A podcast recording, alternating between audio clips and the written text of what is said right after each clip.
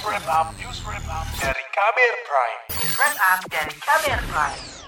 Seorang warga Desa Wadas, Kabupaten Purworejo, Jawa Tengah, menceritakan bagaimana tindakan represif aparat kepada warga di desanya.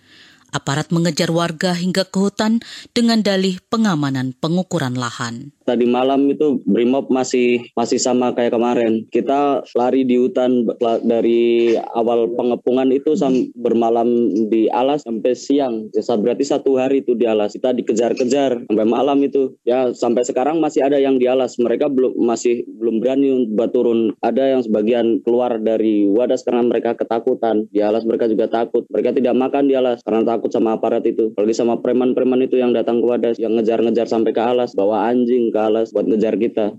Kericuhan di Wadas dimulai dari proyek Bendungan Bener Purworejo.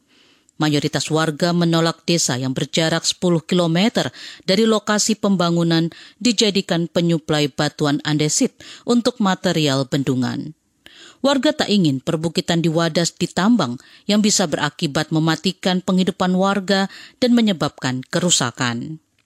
Alih-alih mengintensifkan dialog, Badan Pertanahan Nasional BPN bersikeras mengukur lahan di kawasan itu sehingga memicu ketegangan.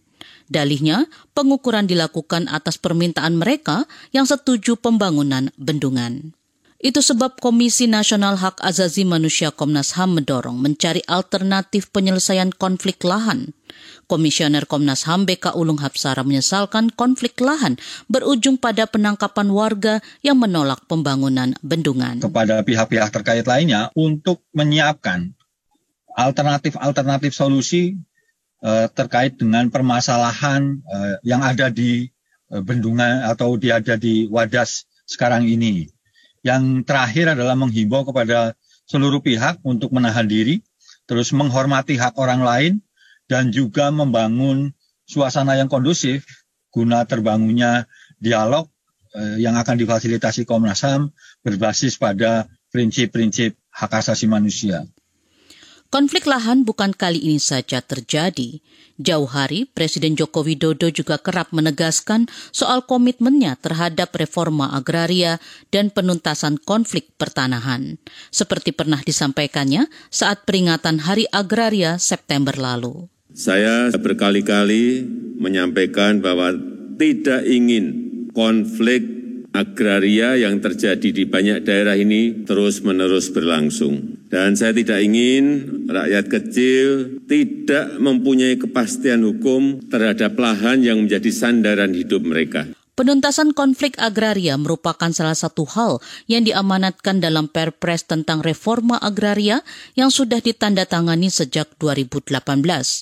Tujuannya di antaranya menciptakan keadilan dan penanganan sengketa dan konflik agraria. Konflik agraria juga menjadi sorotan akhir tahun Komisi Nasional Hak Azazi Manusia Komnas HAM. Catatan akhir tahun Komnas HAM menyebut pelanggaran hak azazi manusia akibat konflik agraria masih terus terjadi. Ketua Komnas HAM Ahmad Taufan Damanik mengatakan lembaganya telah mengeluarkan norma dan aturan terkait hak azazi atas tanah dan sumber daya alam. Komnas HAM juga sudah mengeluarkan standar norma pengaturan yang terkait dengan hak asasi manusia atas tanah dan sumber daya alam. SNP atau standar norma ini kami harapkan bisa menjadi rujukan, panduan, petunjuk bagaimana prinsip-prinsip dan norma asasi manusia bisa diterapkan di dalam tata kelola tanah dan sumber daya alam, termasuk dalam penanganan konfliknya seperti apa. Data lima tahun terakhir, lebih dari 30 persen aduan yang masuk merupakan kasus konflik agraria yang tersebar di seluruh Indonesia. Komnas HAM mendorong pemerintah menyelesaikan konflik pertanahan menggunakan standar hak azazi manusia atas tanah dan sumber daya alam. Demikian laporan khas KBR. Saya Fitri Anggreni. Kamu baru saja mendengarkan news wrap up dari Kabel Prime. Dengarkan terus kabelprime.id, podcast for curious mind.